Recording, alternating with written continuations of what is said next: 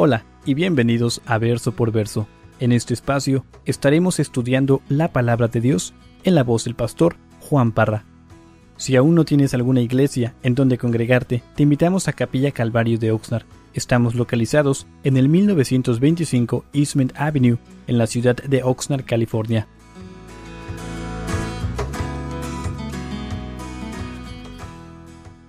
Salmo 13 dice así, ¿Hasta cuándo, Jehová, me olvidarás para siempre? ¿Hasta cuándo esconderás tu rostro de mí? ¿Hasta cuándo pondré consejos en mi alma, con tristezas en mi corazón cada día? ¿Hasta cuándo será enaltecido mi enemigo sobre mí? Mira, respóndeme, oh Jehová Dios mío, alumbra mis ojos para que no duerma de muerte, para que no diga mi enemigo lo vencí. Mis enemigos se alegrarían si yo resbalara, mas yo en tu misericordia he confiado. Mi corazón se alegrará en tu salvación. Cantaré a Jehová porque me ha hecho bien. Hermanos, aquí tenemos otro salmo del rey David. Y, es un salmo cortito, tenemos seis versos, y me encanta porque eh, podemos dividir este, este salmo en tres secciones. En el verso 1 y 2 vemos, vemos la ansiedad de un hombre, vemos la ansiedad del rey David, vemos su lamento por cuestión de lo que él estaba padeciendo. En los versos 3 y 4 vemos su oración, vemos su clamor por ayuda. Y en los versos 5 y 6 vemos, vemos su alabanza, vemos su canto, vemos su adoración, vemos su afirmación nuevamente en la fe de su Dios. Y, rápidamente quiero, quiero, que veamos algo y es, es, lo que debe resaltar en este verso o en estos versos, en este Salmo 13. Y, y debemos ver de que los hijos de Dios también se impacientan en el peso del sufrimiento. Todos aquí en este, lugar, en esta iglesia, todos conocemos el sufrimiento, todos conocemos el dolor. Y entonces no se sabe con exactitud cuándo fue que David escribió este salmo, no sabemos cuál era el sufrimiento, la aflicción que él estaba padeciendo. Lo único que sabemos es de que era real en su vida. Algunos comentaristas creen de que era esa etapa donde el rey Saúl lo perseguía. Pero repito, no sabemos con exactitud qué es lo que estaba sucediendo en la vida del rey David. Pero repito, vemos con claridad que el Hijo de Dios padece de sufrimientos. Jesús dijo, en este mundo tendréis aflicción, pero confiad, porque yo he vencido al mundo. Vamos a padecer sufrimiento. Y me encanta porque aquí en los primeros dos versos vemos a David preguntar cuatro veces, ¿hasta cuándo, Señor? ¿Hasta cuándo, Señor? ¿Hasta cuándo, Señor? ¿Hasta cuándo? vemos que por un momento su sufrimiento, su aflicción, se hizo más real que su Dios. Su sufrimiento lo hizo creer que Dios lo había olvidado. Y dice, ¿me olvidarás por siempre? Su sufrimiento lo hizo creer que Dios había escondido su rostro de él. Y dice, ¿hasta cuándo esconderás tu rostro de mí? Su sufrimiento lo hizo creer que sus enemigos habían sido enaltecidos sobre su vida. Y entonces creo que todos hemos caminado estos senderos de aflicción, estos senderos de dolor, de angustia, de, aquello desconocido, de desesperación. Y es fácil para nosotros ser consumidos, ser cegados por nuestras emociones en base a lo que estamos padeciendo y olvidarnos del bien de nuestro Dios. Y puede que en esta noche tú hayas llegado tal como David. Tal vez en esta noche te sientes como David, impaciente. Te sientes desesperado, sientes que tal como David, Dios no está presente en tu situación. Dios no está presente en tu enfermedad, en tu aflicción, en tu dolor. No puedes ver una solución a lo que estás padeciendo, no puedes ver el final. Al contrario, parece que todo va de mal en peor. Tal, tal vez como David, eh, estás debilitado por tu situación, por tu circunstancia. Estás cansado, estás agotado, estás desanimado por todo lo que estás viviendo. Tal vez como David, sientes, y, hago énfasis en eso, sientes como que Dios se ha olvidado de ti. Sientes como que Dios te está ignorando. Y muchas veces sentimos eso.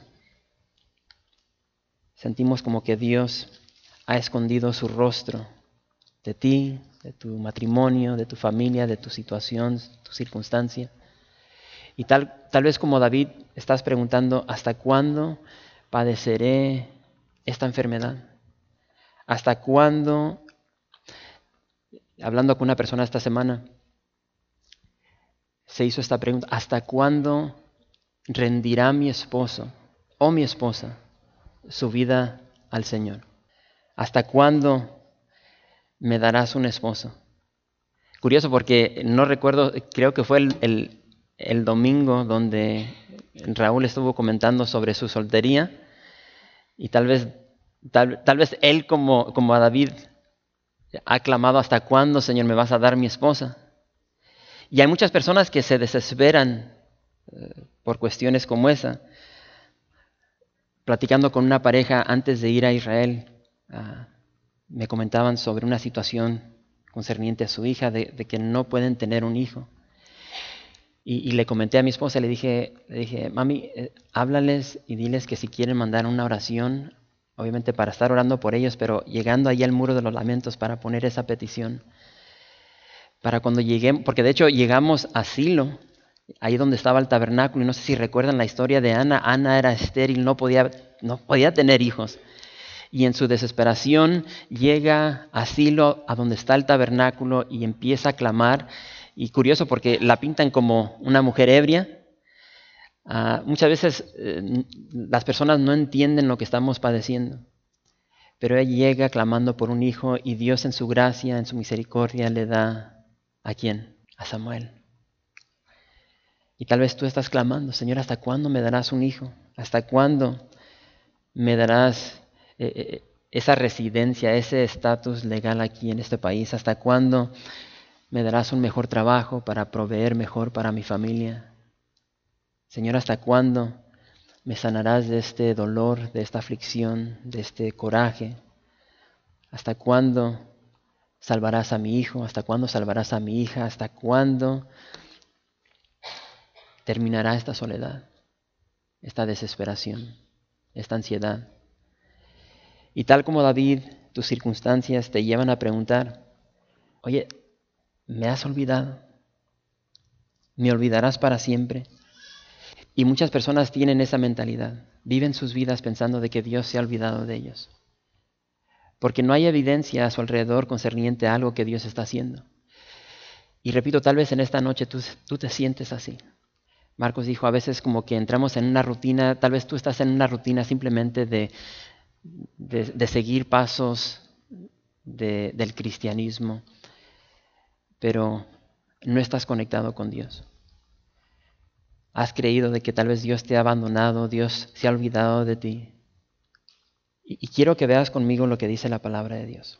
Acompáñame a Isaías. Isaías 49.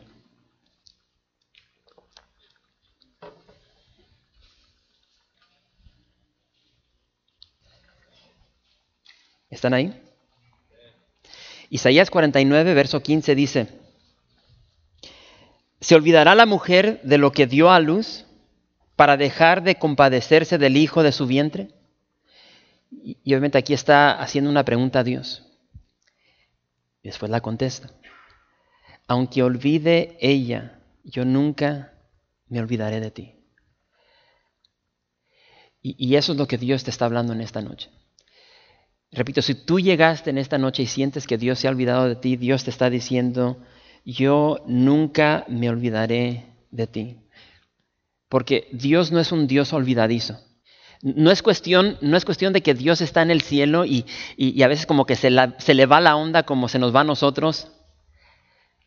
Dios no tiene que ser recordado de cosas que están sucediendo aquí en la tierra y estamos hablando de millones de personas que viven sobre la faz de la tierra. Y no es una especie donde como que el Espíritu Santo es, es, el secretario o la secretaria de Dios y, como que el Padre le pregunte, oye, este, ¿qué, qué, onda era lo que traía Adrián? ¿Qué es lo que tenía que darle? Oye Jesús, ¿qué fue lo que estaba pasando con, con Raúl, ¿qué, es lo que quería? ¿Me puedes recordar lo que, lo que él pidió? Dios no es olvidadizo. Pero, pero, déjame decirte lo siguiente, aunque Dios no es olvidadizo, Él escoge olvidar ciertas cosas. Y hay una gran diferencia. Dios escoge olvidar ciertas cosas. Y no es porque se le va la onda, es porque Él así lo decide. Y entonces fíjate lo que dice Isaías, regresa al capítulo 43. Isaías 43, 25. Porque tal vez está diciendo, Ay, ¿cómo que Dios no es olvidadizo, pero Él decide olvidar ciertas cosas? Isaías 43, verso 25. Y dice así. Dice, yo, yo soy el que borro tus rebeliones por amor de mí mismo, y no me acordaré de tus pecados. Curioso porque este es el Dios que servimos. Y Dios nos da el ejemplo y, obviamente vemos aquí que Dios ha borrado nuestra maldad, aquí dice nuestras rebeliones por amor a sí mismo. Y Él decide, Él escoge no recordar nuestros pecados. Y curioso porque muchas veces nosotros sí recordamos los pecados de todo el mundo, de todo lo que se hace en nuestra contra. Y no seguimos el ejemplo de Dios, que Dios decide no recordar nuestra maldad, nuestro pecado, nuestras rebeliones. Por igual, si, si volteas a Miqueas, este, y la tengo en pantalla, por si no te quieres perder ahí en la Biblia. Pero Miqueas 7, verso 18 dice, ¿qué Dios como tú que perdona la maldad y olvida el pecado del remanente de su heredad? No retuvo para siempre su enojo porque se deleita en misericordia. Él volverá a tener misericordia de nosotros, sepultará nuestras iniquidades y echará en lo profundo del mar todos nuestros pecados. Y lo vuelvo a repetir, ¿qué Dios como tú que perdona la maldad y olvida el pecado? Dios decide olvidar nuestro pecado, Él decide no acordarse de nuestros pecados. Y, lo cierto es de que, como mencioné al principio, o sea, vamos a padecer sufrimiento. Y, cuando, estamos, cuando estamos en el horno, cuando estamos padeciendo el sufrimiento, un día parece una eternidad. Y entonces eso es lo que está sucediendo en la vida de David y, eso es necesario. tenemos que padecer esto. O sea, Jesús nos dice de antemano, en este mundo van a tener aflicción.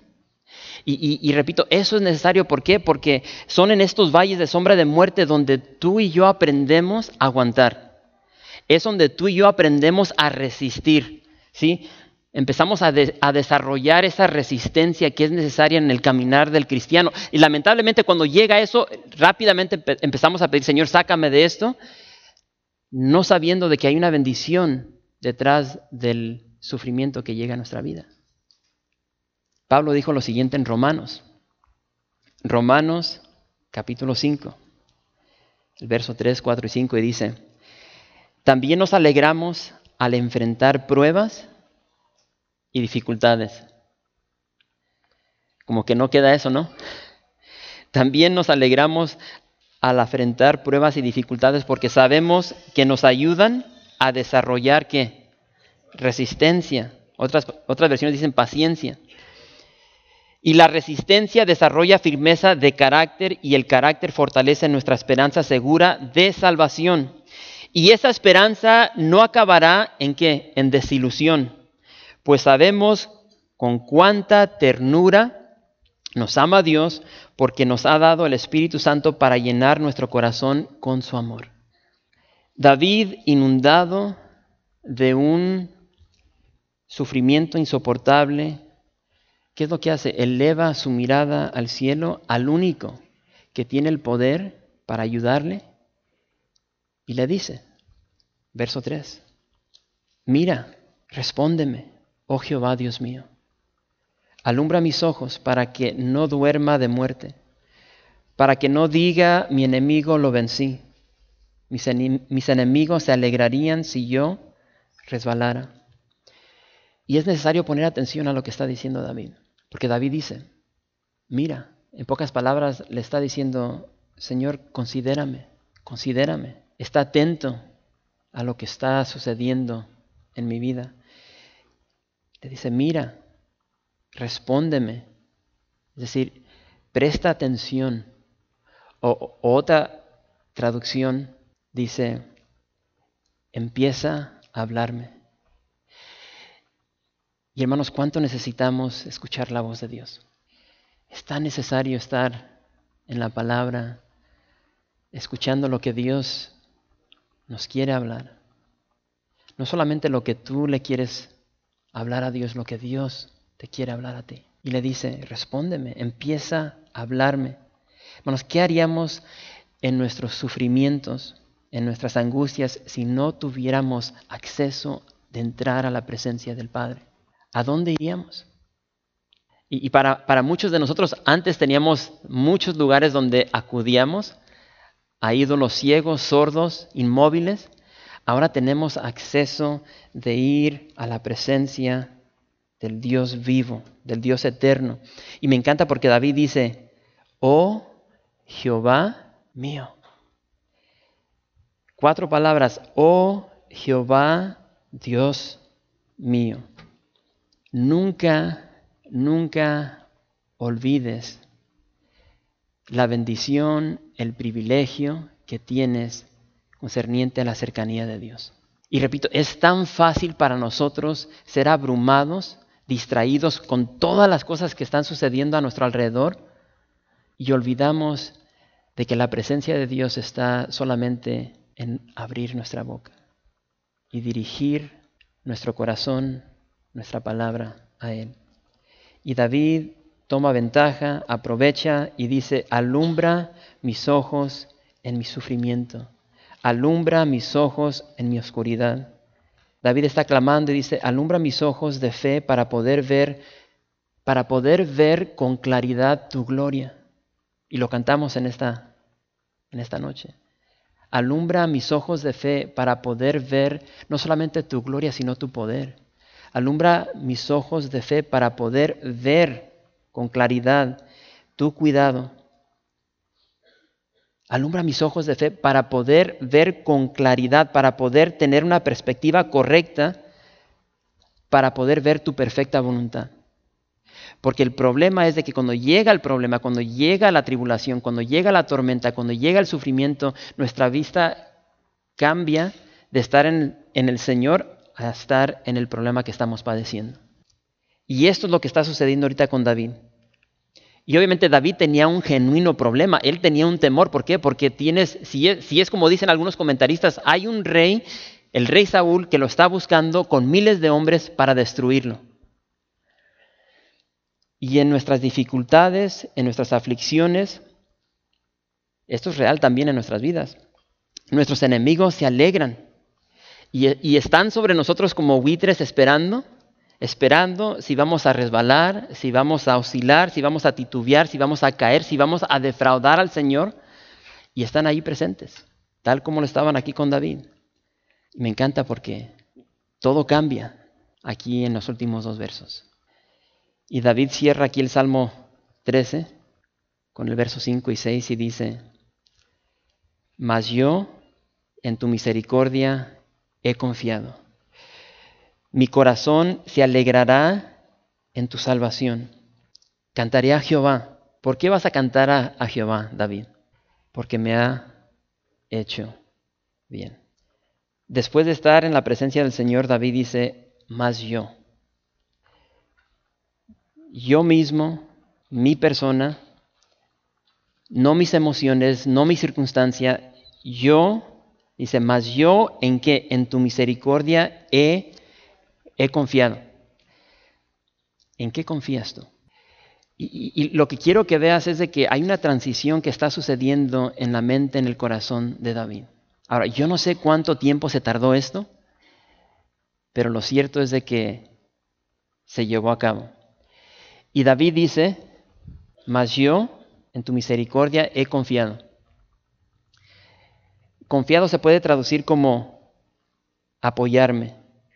David está diciendo, yo en tu misericordia me voy a apoyar, me voy a refugiar, voy a estar tranquilo, voy a estar seguro, voy a esperar en tu misericordia. Su confianza está en la misericordia de Dios. Y obviamente la palabra misericordia, Gesed, dice, yo voy a confiar en tu bondad, en tu piedad, en tu belleza, en tu amor, en tu benevolencia, en tu benignidad, en tu bien, en tu gracia, en tu fidelidad. Y ese es el Dios que David conocía. Y, y, el problema es de que muchas veces no conocemos a Dios, entonces se nos hace difícil confiar en una persona en quien no conocemos.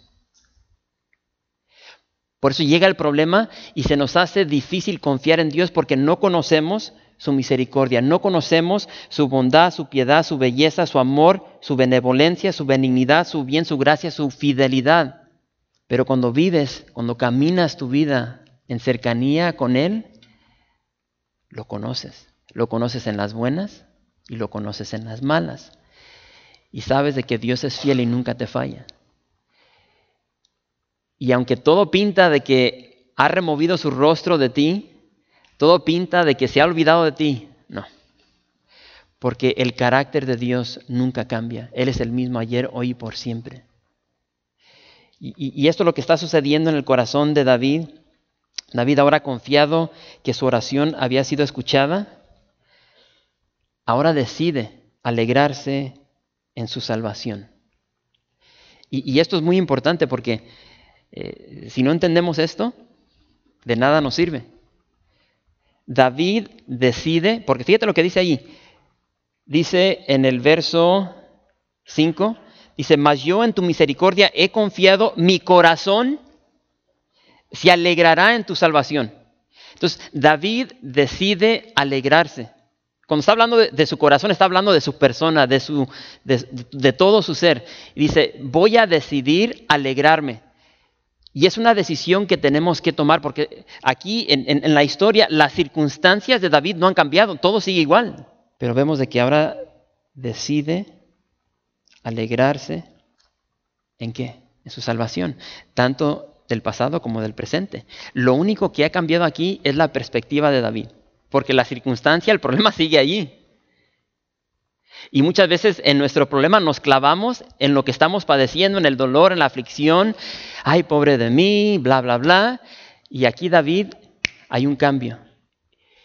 Y él, su persona, decide alegrarse. Porque nuestra alegría no depende de circunstancias. Nuestro gozo no depende de circunstancias, depende de Dios. Y repito, su perspectiva es lo que cambia aquí. Y vemos el cambio en David su preocupación por su vida, su preocupación concerniente a la victoria de sus enemigos, todo cambia. Ahora gira de preocupación, de dolor, a cántico, a gratitud. Y, en el Salmo 30, me encanta porque David, es un Salmo de David, y vamos a llegar allí en un par de, de semanas, pero ahí en el Salmo 30 David escribe y dice, porque un momento será su ira pero su favor dura toda la vida. Por la noche durará el lloro y a la mañana vendrá la alegría. Y, entonces nuevamente volvemos a ver de que en nuestra vida va a haber aflicción, va a haber dolor. Porque un momento, un espacio muy breve de tiempo es lo que significa un momento. Un abrir y cerrar de ojos, eh, se, traduce literalmente así, un abrir y cerrar de ojos, un, un, espacio muy breve de tiempo. Por un momento será su ira, pero su favor, su deleite, su gozo, su gracia durará toda la vida. Entonces tienes que ver la, la comparación. Un abrir y cerrar de ojos y toda una vida. ¿Sí? La ira de Dios por un momento, pero su favor, su deleite, su gozo, su gracia es por toda la vida. Por la noche durará el lloro y a la mañana vendrá, ¿qué? La alegría.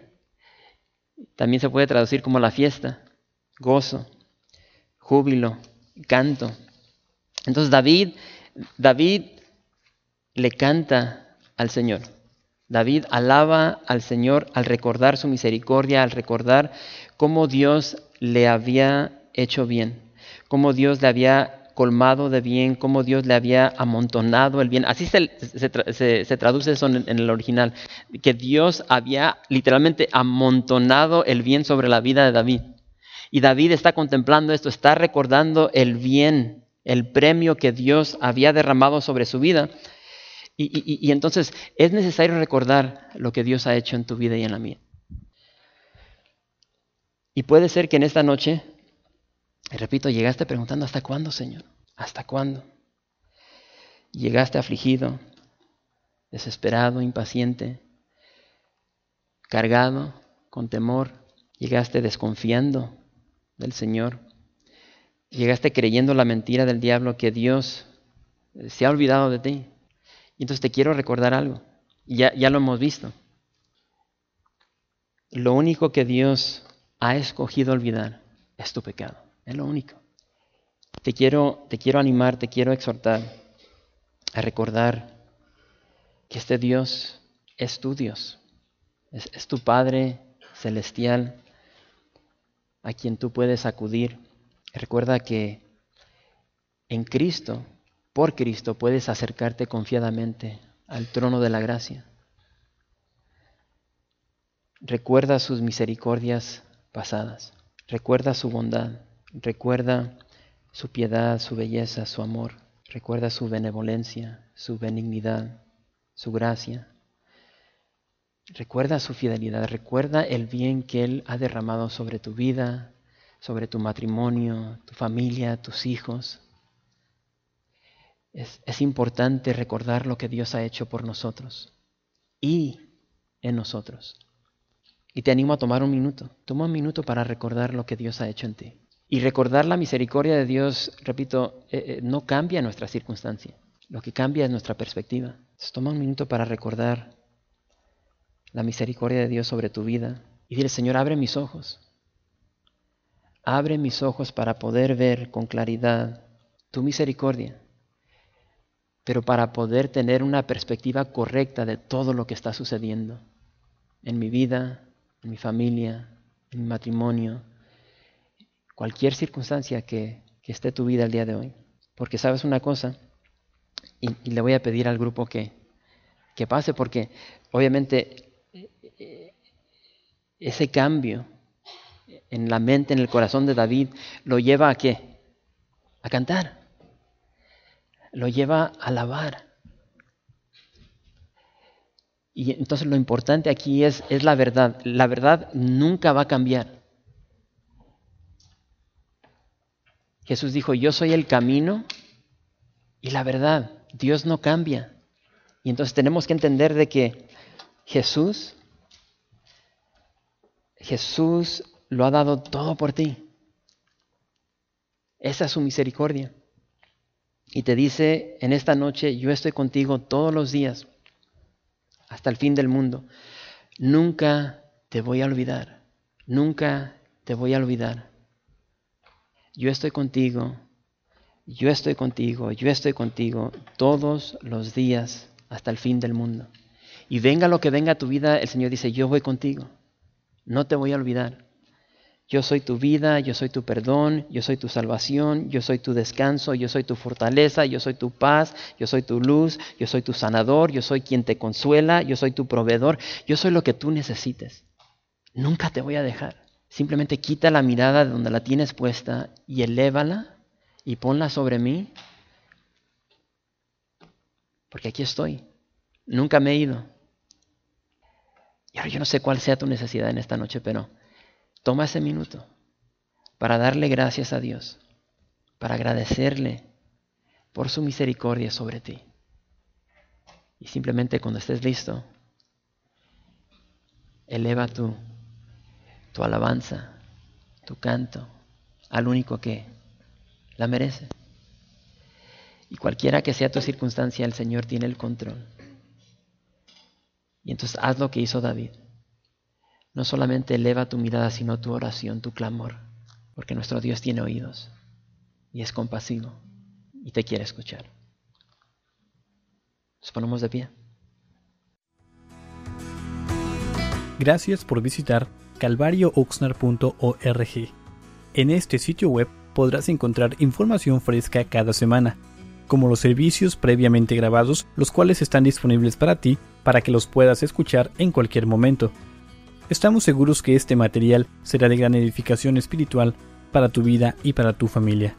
La visión de Capilla Calvario de Oxnard es ser como Jesús, aprendiendo y viviendo la palabra de Dios.